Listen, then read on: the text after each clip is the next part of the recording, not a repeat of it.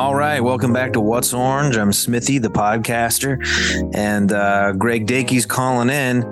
In fact, he's here now. Greg, how are you? Yeah, Smithy, what's going on? It's, I mean, summer's just flying by here. Yeah, it is. Um, but uh, hey, do you mind if I tell you about a dream I had? Mm, Please. Okay, I'm in a dream. It's me. It's Paul Giamatti. We're painting this house. The couple comes out. Sure enough, it's Suzanne Somers, and at least in this dream, her husband Marc Summers, who I always assumed they were married, but Wikipedia says no. The host of Double Dare on Nickelodeon. They can't agree on what color the house should be. They're going back and forth. Suzanne's making some great points. Marc's making some great points. They turn to me. They say, You're the expert.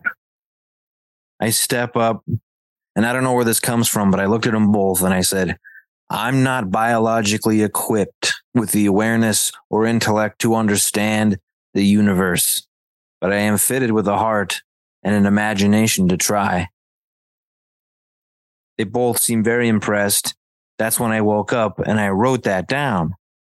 And I can't take full credit because it was formed in my subconscious mind, but um, you know, I don't know if you're in the, the business of interpreting dreams. Well, I think um, it hits to the core of humanity that we are emotional beings, and you know, heart and imagination are in the driver's seat, and intellects in the trunk.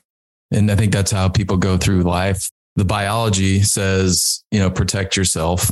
That's not an intellectual pursuit. That's like uh, emotional. There's only three real primary emotions: happy, sad, and mad.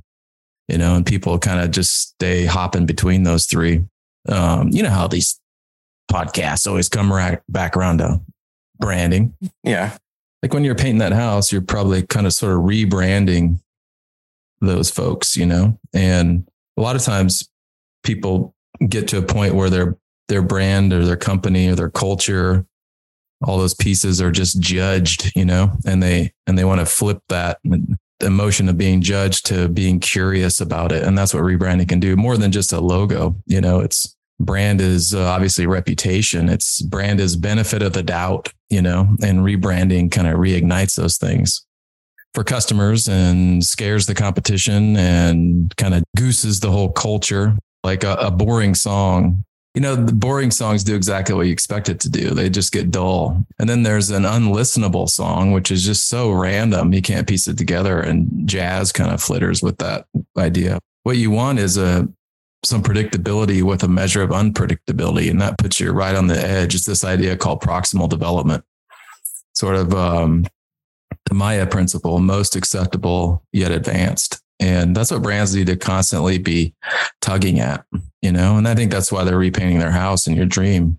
And then they get nervous about that and lose their nerve to do it. And then they lean on you to, should we do it? What do you think from the outside? And they, they try to create an emotional pursuit into an intellectual one. And that's really frustrating.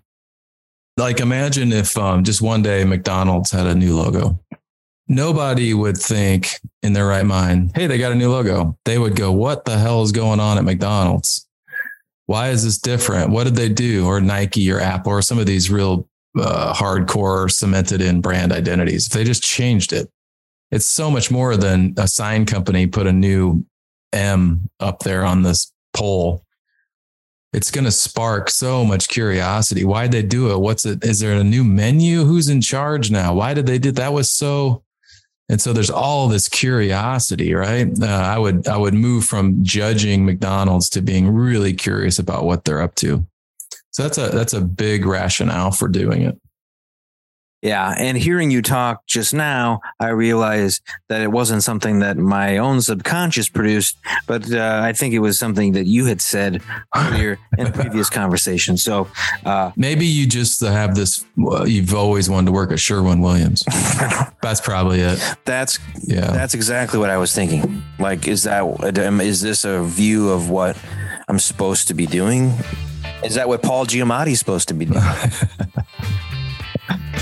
Uh, well, thanks so much for coming on, and I, I look forward to talking to you again soon. See you, Smithy. Take care, man. I'm Smithy, the podcaster on What's Orange.